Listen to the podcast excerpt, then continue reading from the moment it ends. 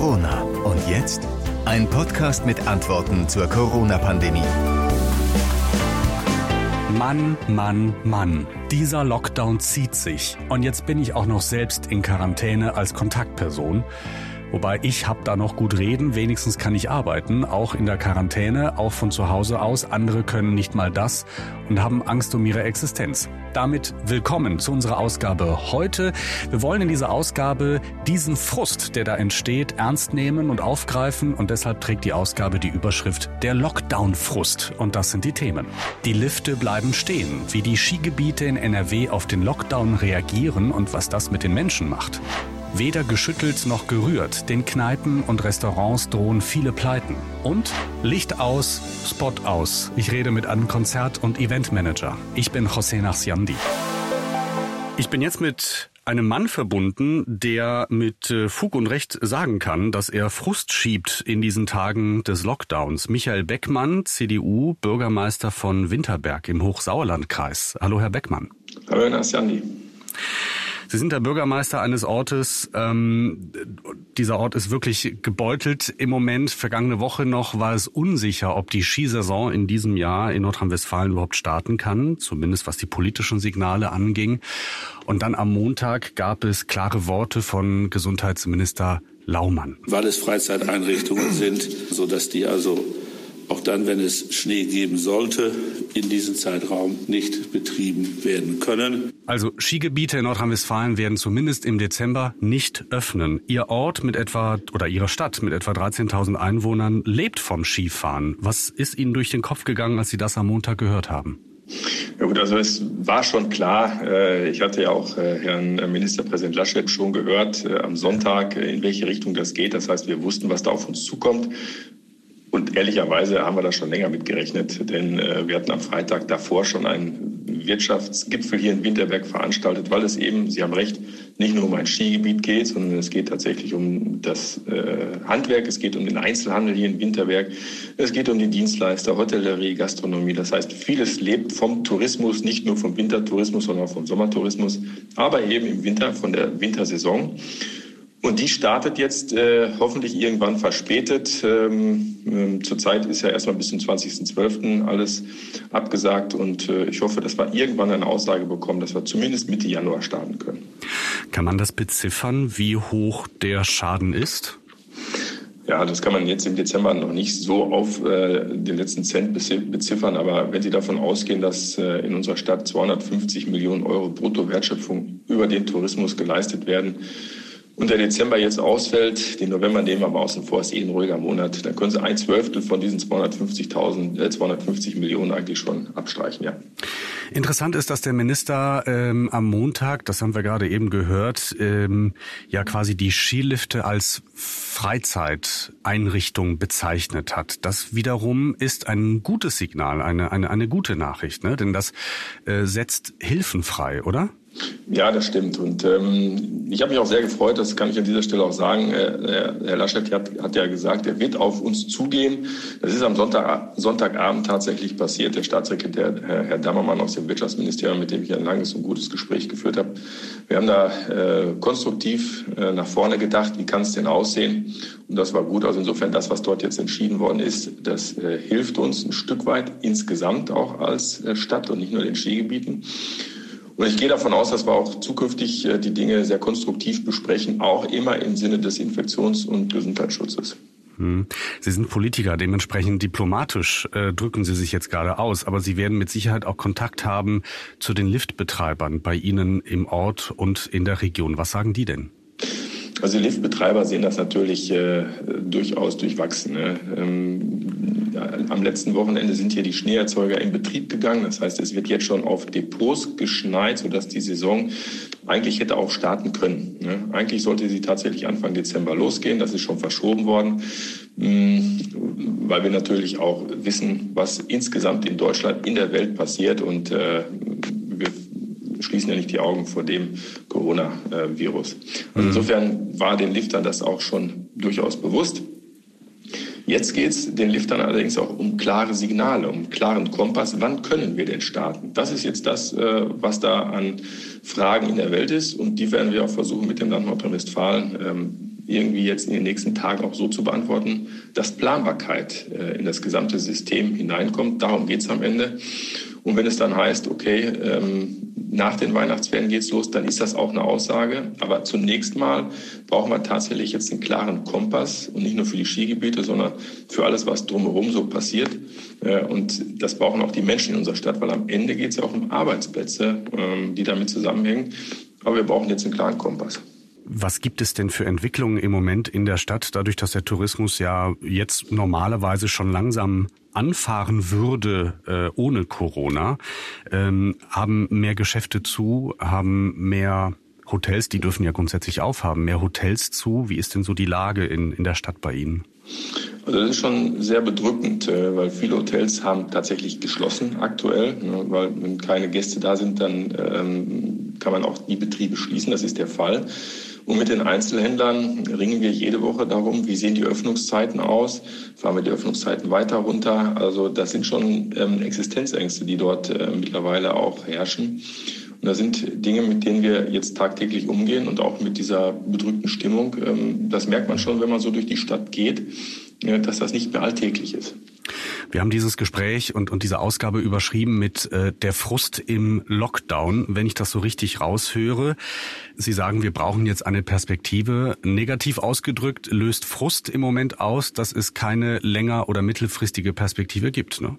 Das ist tatsächlich so. Also wir leben ja alle jetzt gefühlt auf Sicht. Das ist ja auch ein schöner Spruch, der gerade da rauf und runter bemüht wird. Ähm, aber wir müssen tatsächlich jetzt auch mal eine klare ähm, Ansage bekommen, wann geht wieder irgendwas. Und das brauchen die Menschen, glaube ich, nicht nur im Sauerland, sondern auch in Deutschland damit wir aus diesem ähm, ja, unbefriedigenden Zustand rauskommen. Ja. Am Ende geht es, glaube ich, vielen einfach nur darum zu hören, wann geht was weiter. Ich danke Ihnen sehr herzlich. Michael Beckmann, Bürgermeister von Winterberg im Hochsauerlandkreis. Eine Stadt, die jetzt so langsam in den, ins, ins Skifieber äh, aufsteigen würde, wenn Corona nicht wäre. Herr Beckmann, Dankeschön. Bitte schön, Herr Nassiandi.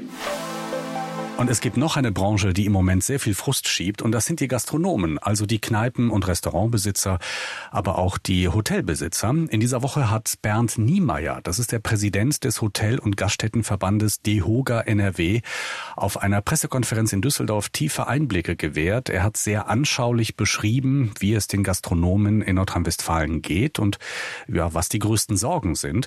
Das sind gleich etwa fünf Minuten Statements, die wir gleich hören werden. Und Niemeyer beginnt mit einem sehr sehr großen Frustmoment. Da geht es darum, dass der Lockdown sich für viele Gastronomen ja, wie eine Strafe anfühlt. Denn viele Gastronomen haben sich vorbildlich an die Hygiene- und Lüftungsvorgaben gehalten und haben sehr viel Geld darin investiert. Wir haben geliefert. Wir haben wirklich, wir waren kreativ und haben mit großem personellen Aufwand die Corona-Schutzmaßnahmen umgesetzt. Deswegen die Frustration innerhalb unserer Branche ist natürlich sehr groß. Wir fühlen uns wirklich an, als Manövriermasse der Politik. Und das Schlimmste, was wir immer wieder beurteilen, was wir immer wieder reklamieren, ist eine Perspektivlosigkeit. Wir verstehen natürlich die Politiker, die immer wieder zu uns sagen, wir können nur vier Wochen im Voraus entscheiden. Deswegen sind die Entscheidungen ja auch gefallen bis zum 20. Dezember und nicht darüber hinaus. Weil dem Infektionsschutzgesetz, der neuen Fassung des Infektionsschutzgesetzes, darf man nicht länger als vier Wochen planen. Doch, aber wie können wir denn wahrhaftig unseren Mitgliedern sagen, was auf sie zukommt? Denn sie wollen ja wissen, was passiert. Passiert noch was im Dezember? Was passiert im Januar? Wenn im Januar, wann? Wir brauchen Vorlauf. Wir brauchen Planungssicherheit. Auf der einen Seite verstehen wir natürlich die Politik, die sagt, wir können es euch nicht sagen. Kein Mensch weiß, wie sich der Virus entwickeln wird. Kein Mensch weiß, wann die Impfstoffe wirklich da sind und angewendet werden können. Aber wir haben auch ein Recht zu fordern auf Perspektive. Die Politik hat sich dazu durchgerungen, eine sogenannte schnelle und unbürokratische Hilfe der den, den Betrieben, vor allen Dingen auch der Gastronomie und Hotellerie, zugutekommen zu lassen. Die sogenannte Novemberhilfe. Eine Novemberhilfe verdient aber nicht den, den, den Titel Novemberhilfe, weil sie wahrscheinlich erst äh, um den 10. bis 15. Dezember ausgezahlt wird. Und das ist für viele unserer Betriebe eine unglaubliche Herausforderung, wirklich damit klarzukommen. Und anfällige oder jetzt fällige Mieten und andere Dinge äh, äh, zahlen zu können. Wir gehen davon aus, dass wir im Dezember die gleichen Hilfen bekommen. Auch das ist uns zugesagt worden von der, von der Politik. Und wir hoffen wirklich auf unbürokratische und schnelle Auszahlung. Und wir müssen eins, vor eins wir, möchten wir uns bewahren, dass wir im Grunde genommen ein Licht an Licht aus Branche sind. Es geht nicht, dass wir in unserer Branche das Geschäft wieder öffnen und sechs Tage später wieder schließen. Wir brauchen, das sind Umfragen, haben das bewiesen, wir brauchen 33 bis 35 Tage geöffnet, geöffnete Betriebe, um wirklich überhaupt profitabel arbeiten zu können. Ich möchte reden über die Existenzbedrohung der Gastronomen und der Hotels. Wir haben in Umfragen festgestellt, dass wir eine Aussage haben, 75 Prozent der Gastronomen und Hoteliers sehen derzeitig ihre Existenz wirklich in Gefahr. Wir haben bereits im April und Mai die Zahl von 30 bis 33 Prozent betitelt, von der wir ausgehen, dass unsere Betriebe am Ende der Pandemie, wann immer das sein mag, nicht mehr bei uns sind. Wir gehen davon aus, dass 30 bis 35 Prozent, 33 Prozent der Betriebe noch in die Insolvenz rutschen. All die Dinge, die jetzt implementiert worden sind, wie Soforthilfen, wie Überbrückungshilfe 1, wie Überbrückungshilfe 2, wie Novemberhilfe und Dezemberhilfe, hat das bislang noch zurückgehalten. Das dicke Ende wird kommen.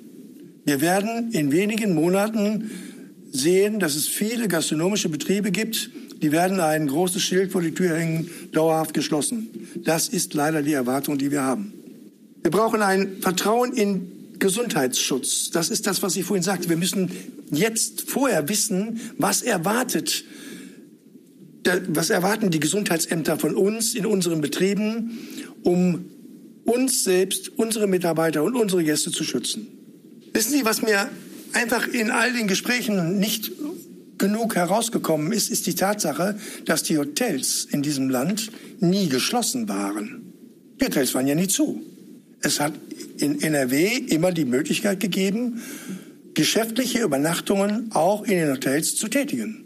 Und warum in drei Teufelsnamen sollten wir nicht unsere Hotels auch über die Feiertage öffnen für Familienbesuche? Denn ich bin davon überzeugt, dass Familien, die ihre Familie in Düsseldorf, in Köln oder wo auch immer, Dortmund, Essen besuchen, in den Hotels besser aufgehoben sind als bei Oma und Opa auf der Sofaecke. Deswegen lassen Sie uns bitte, und die Entscheidung für Nordrhein-Westfalen ist ja schon gefallen. Ne, unser Ministerpräsident hat sie relativ früh auch gefällt, ich glaube schon vor anderthalb Wochen, dass Besuche, Verwandtenbesuche in den Hotels äh, stattfinden können, also die, die Übernachtungen in den Hotels stattfinden können. Im Moment, die Diskussion geht Land auf Land ab. Sie sehen es jeden, jeden Tag in, in allen möglichen Nachrichten. Wir sprechen uns dafür aus. Wir haben die Konzepte. Wir sind sicher. Wir können es auch kontrollieren. Ich glaube nicht, dass wenn jemand nach Düsseldorf oder Köln kommt, dass er hier ein Tourismusprogramm abspult über die Weihnachtsfeiertage. Weil wo soll er denn hingehen? Das ist ja alles zu. Also da kann er nichts machen. Ja? Deswegen glaube ich schon, dass da eine relativ große Ehrlichkeit dabei ist. Soweit Bernd Niemeyer, der Präsident des DEHOGA NRW, des Hotel- und Gaststättenverbandes. Und die Gastronomen, ja, sind lange nicht die einzigen, die Frust schieben. Auch die Veranstaltungsbranche hat ein dickes, fettes Problem. Alle die, die Konzerte veranstalten zum Beispiel oder große Partys. Und mit einem dieser Eventmanager rede ich jetzt. Ich bin jetzt verbunden mit einem Mann. Ähm, ich weiß nicht, wann ich das letzte Mal auf einer seiner Partys war. Hallo Marc Pesch. Ja, José, grüß dich. Das ähm, ist viele Jahre her bei mir zumindest, seitdem ich Vater bin, äh, ist das ein bisschen schwieriger mit Partys. Ähm, aber du schmeißt regelmäßig große, große Partys nicht bei dir zu Hause im Keller, sondern richtig auf großen Bühnen am Niederrhein und äh, im Rheinland. Nicht nur Partys, sondern auch große Konzerte, ne? Ja, das ist richtig. Also wir haben in den letzten Jahren auch viele Musikfestivals veranstaltet im ähm, Raum hier Köln-Düsseldorf, zum Beispiel auch mit vielen bekannten Kölschen Bands. Brings waren dabei, Casalla, äh, Cat die Pavaya. Ähm, da kommen dann regelmäßig so zwischen äh, drei und viertausend Menschen. Und ähm, ja, wenn man mal auf diesen Sommer oder auf dieses Jahr im Allgemeinen zurückblickt, dann war das natürlich ein sehr, sehr trauriges Jahr. Wir haben äh, im Sommer einige Autokonzerte machen können. Das war gut. Das war auch so ein, ja, so ein kleiner Rettungsanker, um die Sommermonate einigermaßen äh, finanziell auch gut zu überstehen. Aber seit äh, Anfang September ist dann auch bei uns ähm, äh, ja wieder die große Lehre und äh, Pause angebrochen. Ich glaube, ich muss da einige äh, Sachen erklären. Ähm, Marc Pesch kennen viele von euch aus dem Radio. Marc, du berichtest normalerweise für uns äh, zum Beispiel über große Prozesse, Landgericht Köln, Landgericht Düsseldorf, äh, die da stattfinden. Und was äh, viele außerhalb des Niederrheins und des Rheinlands nicht wissen, ist, dass du halt große dass du als DJ arbeitest, dass du mhm. Events organisierst ähm, und deshalb äh, mit in diesem Podcast sehr gut passt zum Thema Frust. Äh, du bist einer, der Frust schiebt, weil du bist äh, aus der Veranstaltungsbranche und kannst im Moment nicht das machen, womit du, wovon du lebst. Hm? Ja, ganz genau. Also wir sind seit äh, ähm, Anfang März äh, lahmgelegt, kann man sagen. Äh, ich weiß noch ganz genau, wie das bei mir war. Die letzte Veranstaltung, äh, das war am Faschingsdienstag. Da haben wir eine große Veranstaltung gemacht mit 5000 Menschen, Open Air mhm. in Bayern, in Reit im Winkel, direkt an der Tiroler Landesgrenze. Waren am Tag danach, also hier Aschermittwoch, äh, Skifahren. Und als ich dann abends im Hotelzimmer war und zum ersten Mal so nach fünf Tagen ähm, Karnevalsveranstaltungen und anschließendem Skifahren zur Ruhe gekommen bin und dann mal Fernseher angemacht habe, ähm, da lief in der Tagesschau äh, oder in den Tagesthemen nahezu monothematisch das Thema Corona. Ja. Und am nächsten Tag, als wir zurückgefahren sind, 730 Kilometer im Auto, nur Corona im Radio. Und mhm. da wusste ich, da kommt was auf uns zu, das wird uns länger beschäftigen. Aber ich bin da ehrlich, dass das jetzt das ganze Jahr geht und auch noch darüber hinaus uns beschäftigen wird, das hätten wir damals nicht gedacht. Und das Schlimmste bei dem Ganzen ist wirklich diese Perspektivlosigkeit. Du kannst überhaupt nichts planen. Du weißt nicht, was ist in vier Wochen. Du weißt aber auch nicht, was ist in vier Monaten. Und wenn man die Experten so hört, weiß man auch nicht, was ist in äh, zwei Jahren. Das ist, ist das der größte Frust, den die Veranstaltungsbranche im Moment erlebt, dass man äh, überhaupt nicht weiß, woran man ist, dass man gar nicht planen kann? Oder was, was ist, was, weil ich meine, dass große Veranstaltungen ohne Maske und Hygienesachen und so weiter nicht stattfinden können, das ist ja klar. Also, dass da was passieren muss, um die Zahlen wieder runterzukriegen, ist klar. Aber was stört denn die Veranstaltungsbranche im Moment oder dich als Veranstalter? Ja, ich finde, wir müssen uns mal einen Plan überlegen, äh, wie wir da überhaupt irgendwann mal weitermachen wollen. Man muss ja mal eine Sache wissen. Wir in der Veranstaltungsbranche haben jetzt durch die Novemberhilfe die erste vernünftige und aus unserer Sicht durchdachte Unterstützung bekommen. Da hat man gesagt, okay, Veranstaltungen sind nicht möglich, kann ich persönlich im Moment sehr gut nachvollziehen. Ich kann auch nachvollziehen, dass man die Gastronomie trotz aller guter Konzepte erstmal geschlossen hat. Es geht ja nicht darum, die Gastronomie äh, in irgendeiner Form schlecht zu machen. Es geht um Kontaktminimierung. So, und die finden in der Gastronomie statt. Kann ich also soweit nachvollziehen nachvollziehen. Aber da muss man dann auch äh, passgenau helfen. Und wenn ich höre, dass zum Beispiel bei der Überbrückungshilfe, das ist gesagt worden in Berlin, bei der Demo der Veranstaltungsbranche bei Alarmstufe Rot, da bin ich also ja. gewesen, bin ich extra hingefahren, ähm, da ist gesagt worden, dass von dieser Überbrückungshilfe im ersten Step von 25 Milliarden Euro, die zur Verfügung standen, zu diesem Zeitpunkt eine Milliarde Euro angekommen ist. Das heißt, ähm, da reden wir von ein paar Prozent.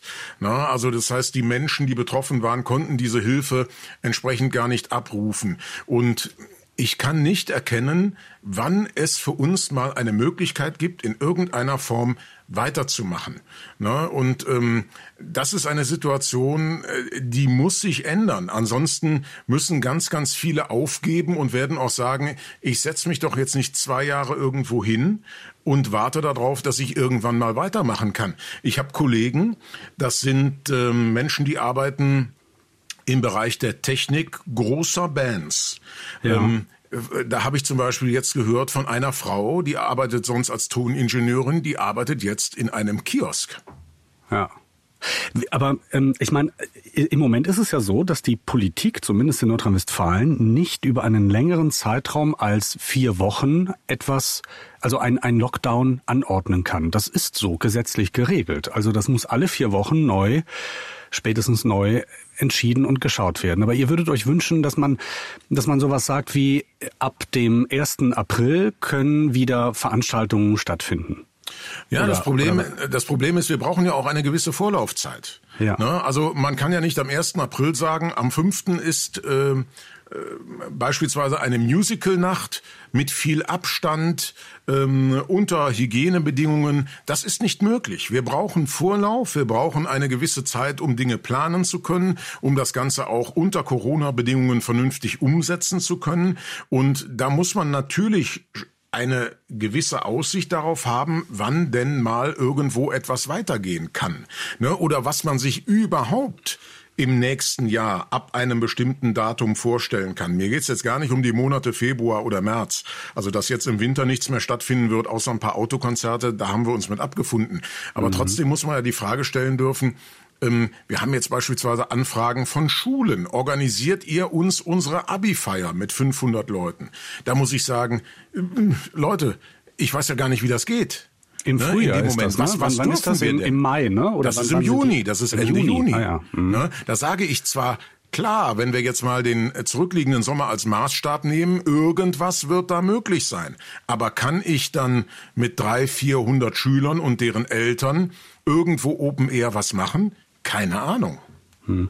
Jetzt gibt es ja, du hast das eben erwähnt, diese Novemberhilfen. Angekündigt wird es auch für den Dezember Hilfen geben. Seit einigen Tagen erst kann man das ja online äh, beantragen und so wie ich höre, werden die Novemberhilfen Mitte Dezember dann ankommen.